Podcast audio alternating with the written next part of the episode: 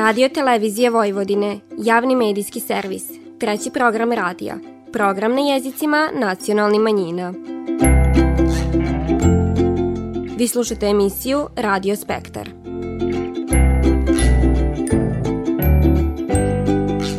Poštivani slušaoci, faljen Isus, vi pratite program na bunjevačkom jeziku. Na samom početku ovo nedeljne emisije poslušajte o čemu se divanilo i kakve su odluke donete na sastanku odbora za obrazovanje Bunjevačkog nacionalnog savita, a u vezi s početkom nove školske godine. Posli tog osvrnit ćemo se na radi doprinos jednog od najvažnijih predstavnika bunjevačkog nacionalnog priporoda u drugoj polovini 19. vika Ambrozije Boze Šarčevića, a povodom dva vika od njegovog rođenja.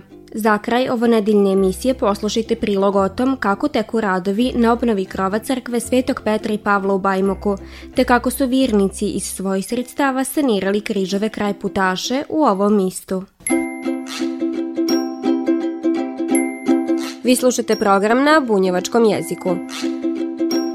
Na sastanku odbora za obrazovanje Nacionalnog savita Bunjevačke nacionalne manjine, posljednjem pred početak nove školske godine, divanilo se o održavanju nastave i godišnjem planu za školsku 2020-2021 godinu, te o izletu za đaki koji pohađaju izborni predmet bunjevački jezik s elementima nacionalne kulture. Kako je odlučeno, ekskurzija se ove godine neće održati zbog bezbednosti dice. Početak nove školske godine biće izazovan kako za učenike, tako i za pridavače, budući da će se zbog aktualne epidemiološke situacije nastav ovog izbornog predmeta odvijat online. Sama realizacija nastave bit će u elektronskoj formi, dok će đaci povremeno dolaziti u školu kako bi odgovarali ili pridali svoje radove. Kako je kazano, Bunjevački nacionalni savit će u tehničkom smislu pridavačima pružiti podršku, pa je tako najavljena mogućnost formiranja svojevrsne virtualne škole bunjevačkog jezika. O tom divani predsjednica odbora za obrazovanje Jadranka Tikvicki. E, što se tiče konkretno našeg predmeta, e, mi smo se na odboru za obrazovanje dogovorili da ćemo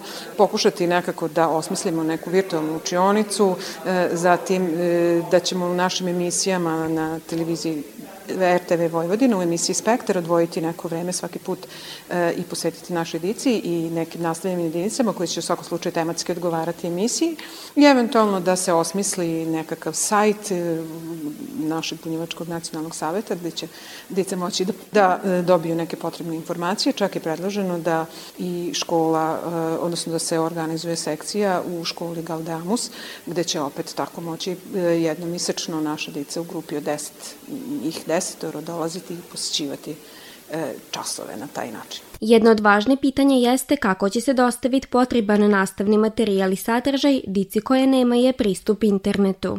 Upravo baš ova sekcija u toj školi Galdamus bi bila namenjena toj dici Mada e, nam nije toliki problem za dicu od prvog do četvrtog razreda, budući da ta dica svakodnevno dolaze u školu, tako da će moći vidjeti svoje nastavnike i bunjevačkog jezika.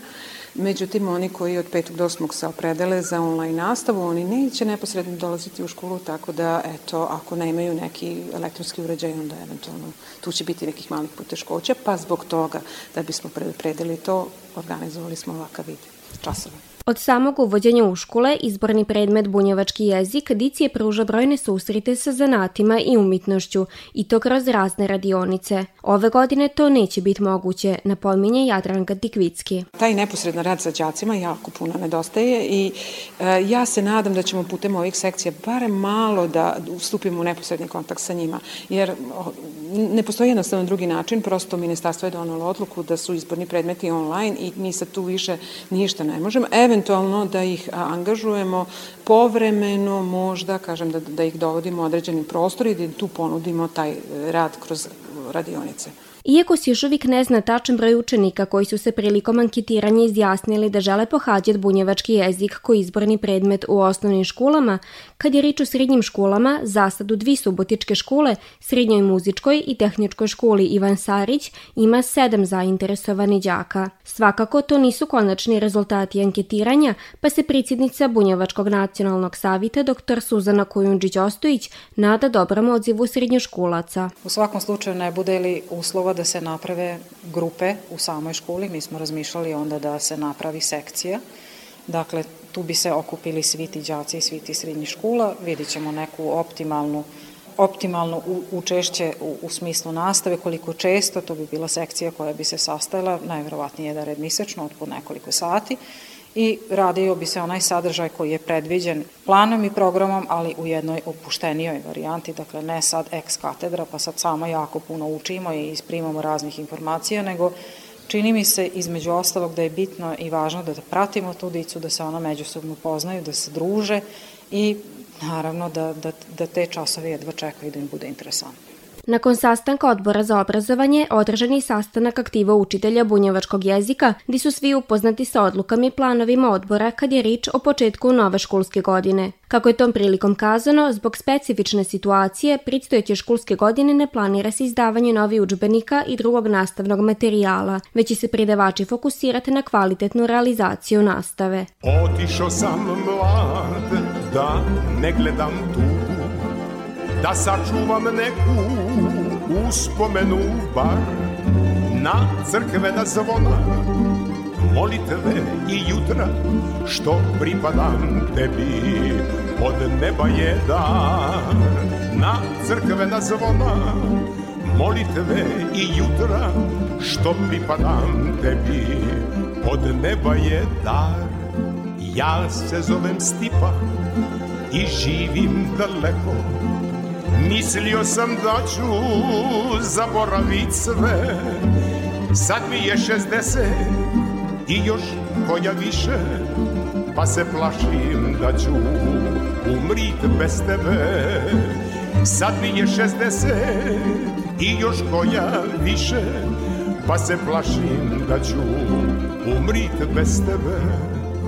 Vojvodino moja, prašinjava i tija vesela i tužna, blatnjava i pusta, sva svitanja tvoja i zalasci sunca, kad pomislim na te, suše mi se usta.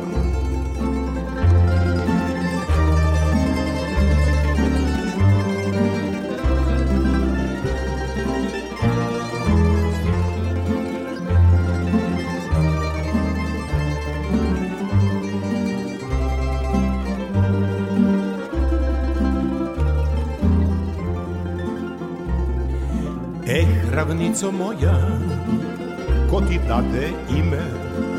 Od kada postojiš, ne zna ni sam Bog, zamutiše ljudi i vodu i njive, i tičije gnjizdo i volovski rog. Zamutiše ljudi i vodu i njive, i tičije gnjizdo i volovski rog. A kaštele stare, dvorce i salaše Porušiše neki, ne kazaše ime. Razgrabiše građu kao vuci stado. Ne znam kojih posla da to unište. Razgrabiše građu kao vuci stado. Ne znam kojih posla da to unište Vojvodino moja, prašnjava i tija, vesela i tužna, blatnjava i pusta, sva svitanja tvoja i zalasci sunca, kad pomislim na te, suše mi se usta. Vojvodino moja, prašnjava i tija, Vesela i tužna, blatnjava i pusta, Sva svitanja tvoja i zalasci sunca, Kad pomislim na te, suše mi se usta. Ove godine se navršava dva vika od rođenja Ambrozije Boze Šarčevića, jednog od najvažnijih predstavnika bunjevačkog nacionalnog priporoda u drugoj polovini 19. vika. Ovaj bunjevački velikan bio je saradnik biskupa Ivana Antunovića kod osnivanja Pučke kasine, koji kod pokrećanja bunjevački i šokački novina, gdje je uglavnom pisao o jezičkoj ravnopravnosti, politiki i međunacionalnim odnosima u tadašnjoj Ugarskoj. O njegovom značaju i doprinosu Subotici divani direktor Subotičke gradske biblioteke Dragan Rokvić. Razmišljajući o Bozi Šačeviću moramo da shvatimo kontekst političkih, društvenih i kulturnih prilika u kojima se taj tada još početkom 19. veka mladi čovjek kreće. On stiče klasično obrazovanje u gimnaziji i nastavlja u Pečuju svoje obrazovanje ka filozofiji i pravnim naukama. Njega će profesionalna usmerenost odvesti i ka Aljmašu i drugim gradovima u okruženju Subotice, gde će obavljati uglavnom činovničke poslove, to su poslovi beležnika, advokata, čak jedno vreme vodi stenograb Skupštine. Sticajem životnih okolnosti, on kao mladeć započinje jednu vrlo zanimljivu duhovnu aktivnost. Ta aktivnost je zapravo u bliskoj vezi povezana sa velikim istorijskim događajima, sa Mađarskom revolucijom 48-49. i činjenicama je da je ta revolucija doživala svoj kolaps i kraj i dolazi do jedne, da kažem, koalicije između Austrije i Srba, gde Boza Šačević, shvatajući značaj narodnog preporoda, on nepobitno se stavlja na snagu i na stranu onih sila koje su pobedile. Te pobedničke sile i ta nova duhovna i duševna kulturna klima iznedriće jednog mladog intelektualca koji se pojavljuje već krajem 50. godina sa zanimljivim observacijama. On stiče i svog duhovnog mentora Antunovića i sve više svakodnevno iz godine u godinu razmišlja o onome što je tada već postala dominantna tema, a to je tema manjinskih pitanja. Buđenje manjina identiteta, osjećaja, sluha za jezik, pismo, za kulturu postaje njegovo dominantno osjećanje kojem on strasno pristupa. Kod društveni javni radnik zalago se za uvođenje bunjevačkog jezika u osnovne škole, koji za izradu bunjevački učbenika, a kroz svoja dila usmjerio se na uzdizanje razvijenosti i informisanosti kod bunjevaca. On je, kao veliki narodni reformator, našao shodno da podučava narod, smatrajući da narod nije u dovoljnoj meri obrazovan, kultivisan i on je svoje usmerenja posvetio praktično izdanjima koje su vanredno interesantna i tek traže svoje velike istoričare i analitičare. To je zbirka mudrih i poučnih izreka 869. godine i svoj rečnik koji je on 870. godine izdao. U to vreme moram da kažem da osim Antunovića velik značaj i velik uticaj i Vince Zombočević koji je bio spiritus movens, praktično jedna starina od ugleda, od značaja od časti, počasni građani Subotice i on je izvršio jedan određeni uticaj na Bozu koji je sve više grabio i osvajao prostore duhovne slobode, koji se obraćao bunjevcima, duboko svestan činjenice da će taj vek doneti jednu sasvim novu konstrukciju, sasvim jedne nove kulturne dimenzije kod bunjevaca te dimenzije i ono što je Antunović započeo izdavanjem bunjevačko-šokačkih novina i čitavom jednom prosvetiteljskom delatnostu imaće svoj epilog u onom velikom bunjevačkom buđenju koje je nastupilo u poslednjoj deceniji 19. veka i početkom 20. kada su bunjevci konačno i osvojili poluge vlasti, ušli u gradsku kuću i u velikom e, istorijskom i društvenom krešendu postavili ono što se zove danas već osnov buđenje bunjevačkog naroda i bunjevačke svesti. Sticajom nesrećni okolnosti, Boza Šarčević u dobu kad je mogao najviše stvarat zdravstveno strado i ko gluvanim nije imao mogućnost učestvovati u javnom, kulturnom i političkom životu, te skrajnut na misto činovnika gdje i provo svoje posljednje dane u oči penzije, potiće Rokvić. Jedna nesrećna sudbina, jedna grozna okolnost dovela i do smrti Boze Šačevića, naime to se desilo kao nesrećni slučaj gde on gluvonev, ne znajući i ne prepoznajući zvuke, došao praktično u situaciju da bude pregažen od strane kočija ispred gradske kuće.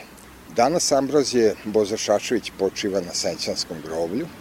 200 je godišnjica od onoga čega se mi sećamo, rođenja tog velikana i ne možemo da budemo indiferentni prema njemu i prema celoj ideji i spektru ideja koje je on zastupao i koje su konačno u svom, kao što sam rekao, velikom pobedničkom pohodu dobile svoj konačan epilog početkom 20. veka. Upravo taj pobjednički epilog koji je dao kroz doprinos u nigovonji borbi za bunjevački jezik ostavio je amanet novim generacijama, pa je tako prije tačno pet godina u Subotici osnovan Bunjevački edukativni istraživački centar koji nosi njegovo ime i čiji je primerni cilj nauka i edukacija. O ideji za nastanak ovog udruženja divani njegova predsjednica dr. Suzana Kujundžić-Ostojić. Ambrozije Šarčević, zašto njegovo ime ovog udruženja? Zato što je to, čini mi se, jedna biografija izuzetno velikog čovjeka, obrazovanog i bitnog za bunjačku zajednicu, koja je negde pored ostali velikana koje stalno spominjemo, bila sa strane a bavio se izuzetno bitnim i važnim stvarima i ono što je meni nekako zapalo za oko jeste da su se nama kroz istoriju uvijek bavili svećenici, odnosno popovi i oni koji nisu imali svoju porodicu. Ambrozije Šačević je bio oženjen i imao je dvi cure, znači da je on to svoje vrime koje je posvećivo bunjevcima, nauki i tako dalje, po znacima navodnika, krao od nekog drugog i davo svom narodu, a to vrlo često nije jednostavno. Ja se nadam da će ovo naše udruženje opravdati svojim radom taki naziv, kao što je njegovo ime, i da ćemo u budućnosti imati i naraštaja, odnosno mladih koji su već završili bunjevački, koji će kasnije raditi u školama i koji će se zajedno s nama baviti raznim tim nekim i, i edukacijama i raznim nekim drugim stvarima koje smo mi radili kroz ovih pet godina. Tokom pet godina ovaj centar iznidrio tušta važni projekata i aktivnosti koji su bunjevačku zajednicu pokrenili u daljoj borbi za očuvanje svojeg maternjeg jezika i pisma. Med najznačajnijima jesu takmičenje recitatora pod nazivom Volim bunjevački, izdavanje didaktičkog materijala slike i riči koji se danas koristi u nastavi bunjevačkog jezika potom digitalizacija časova bunjevačkog govora, izdavanje knjiga Zadicu, Tandrčak i njegovo blago, obilužavanje Dičije nedilje, koji je održavanje dana maternjeg jezika koji okuplja stručnjake iz oblasti obrazovanja, jezika, nauke i leksikografije u diskusiji o bunjevačkom jeziku i njegovoj budućnosti. Tu su razni neki drugi projekti, ali recimo ono što je vezano baš za Ambrozija Šarčevića i što je vezano za, za nauku, to je njegov petojezični rečnik, I ono što je interesantno, mi danas u 21. viku nekako udaramo posljednje ciglje temelja bunjevačkog jezika. Ambrozije Šačević 1870. godine napravio prvi bunjevački ričnik.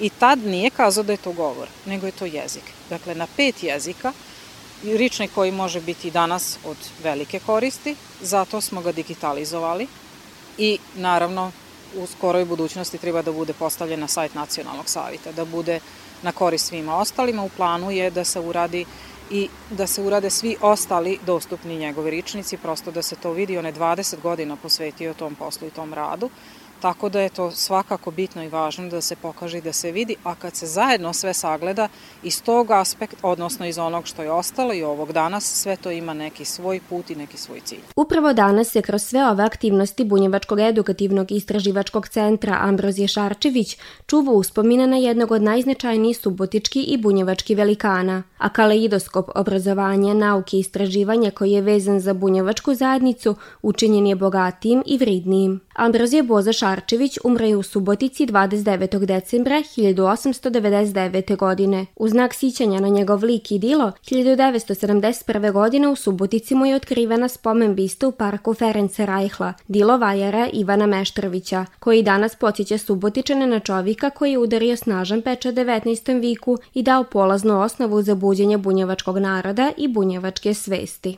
preci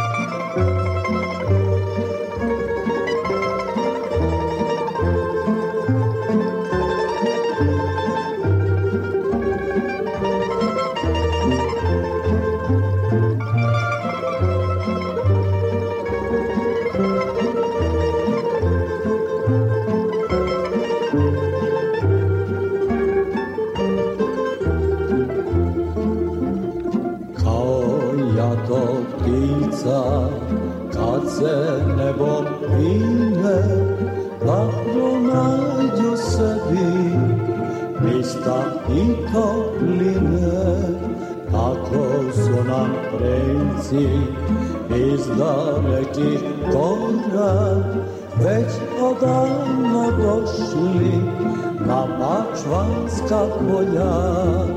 Ej salaši, tamburaši, lipe snaše i bandaši zapivajmo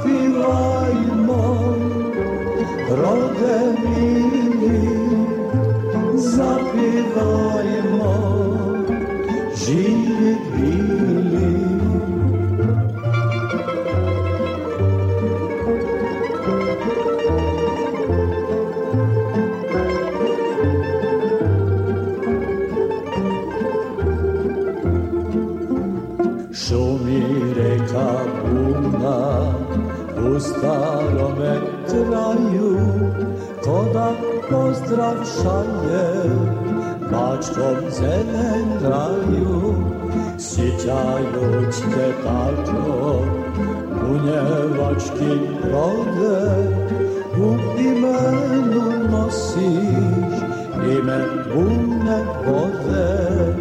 Hej salaši Tamburaši Lipe snače I bandaši Zapivajmo Rode mili Zapivajmo Živi bili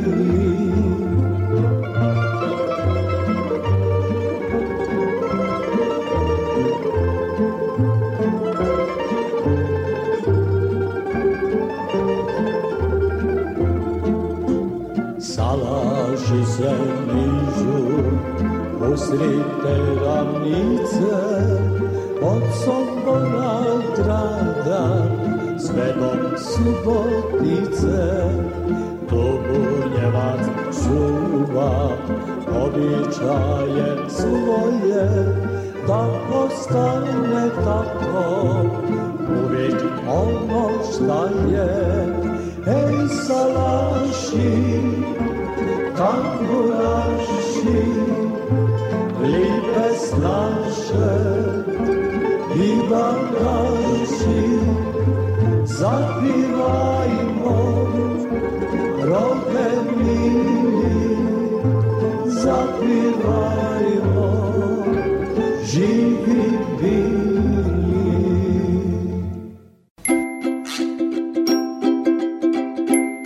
Vi slušate program na bunjevačkom jeziku.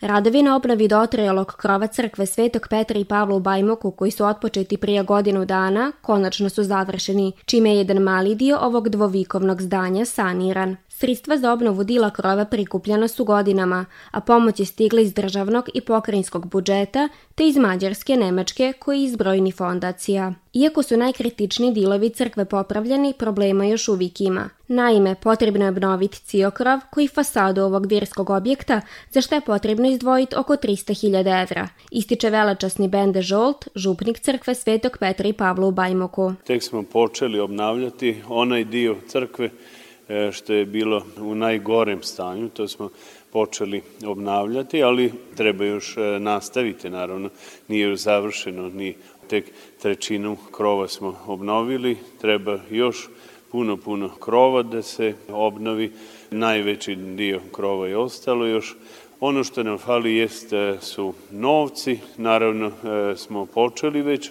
neke radove, ali zbog korone i zbog ove cijele situacije su radovi e, stali. Što smo imali novac, to smo potrošili i sad zbog korone nismo dalje dobijali, tako da to je mali problem.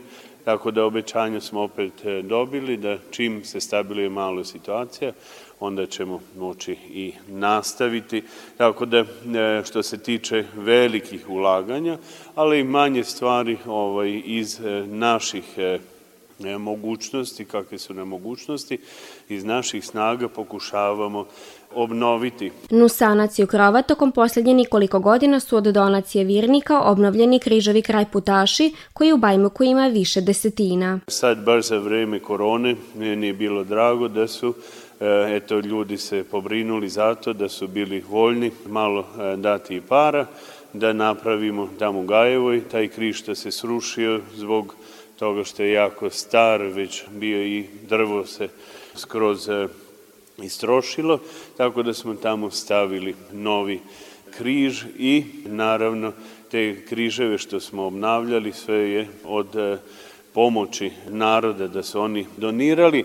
Para za križeve, isto tako Kalvariju obnavljamo, je da i ovaj udruženje križeve kraj putaša jako puno pomoglo sad iz Novog Sada isto fakultet pomaže da napravimo nove slike na Kalvari i isto rasveta nam je pomogla da osvijetlimo kalvariju, da to bude lijepo i vidljivo naravno. Želja Rimokatoličke crkve u Bajmoku je okupiti još više vjernika, kako bi imali sigurno misto za svoju molitvu. Upravo zato se obnavlja objekat crkve, kalvarija i križovi kraj putaši, napominje velečasni Bende Žolt. Tu ima puno vjernika, puno dobrih ljudi u Bajmoku, tako da nam je potrebna i crkva i naravno i križevi i kalvari i sve ostalo, jer mi to koristimo za našu vjeru. Tako da je to ljudima jedan bitan e, dio njihovog života, jedan velik segment njihovog života, e, sama crkva, sama njihova vjera u Boga, tako da zato se svi mi trudimo, zato se zalažemo da to bude malo e, bolje, ljepše. Crkva Svetog Petra i Pavla je jedan od zaštitnih znakova Bajmoka, a njezina posljednja velika rekonstrukcija bila je prije 100 godina kad je proširena. Sad, posle dva vika postojanja, vrime je da se ozbiljnije sanira, pa je tako plan tokom narednih godina prvo obnoviti spoljašnju fasadu i krov, a potom bi se krenilo sa sanacijom unutrašnjosti crkve. Nusto u župi se nade popravki crkvenog zvona, sata, orgulja i gromobrana koji su oštećeni usled protoka vrimena.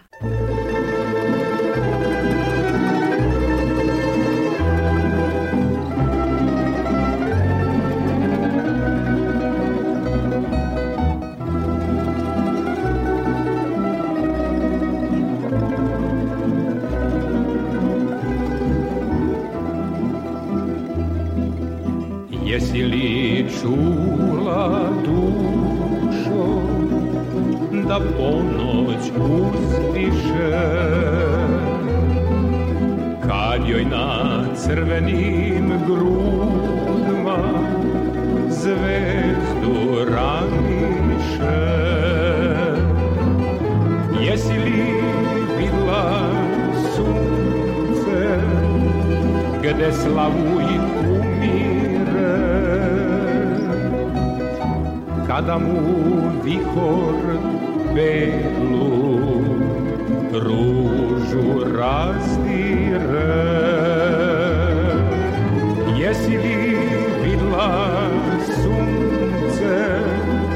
gde slavuj umire. Kada mu vihor belu ružu razdire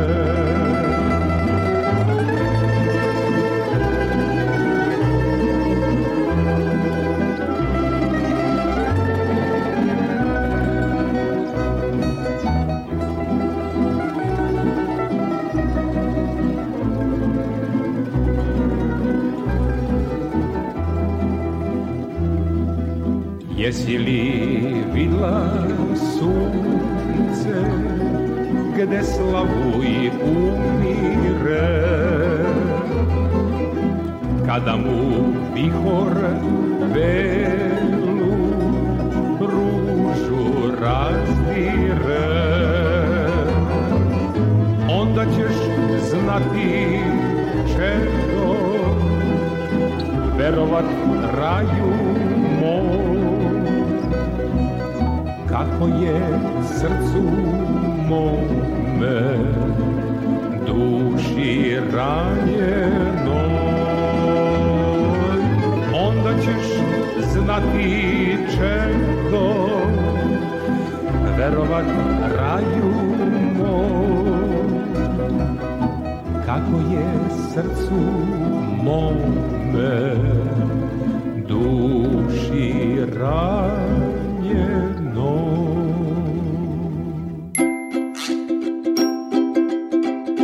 Slušali ste emisiju Radio Spektar. Slušajte nas petkom posle podne od 14.15 do 14.45 na radio talasima 100 MHz trećeg programa radija Radio Televizije Vojvodine. Ovu emisiju je za vas pripravila redakcija emisije Radio Spektar. Kroz emisiju vas je vodila Vanja Kolar.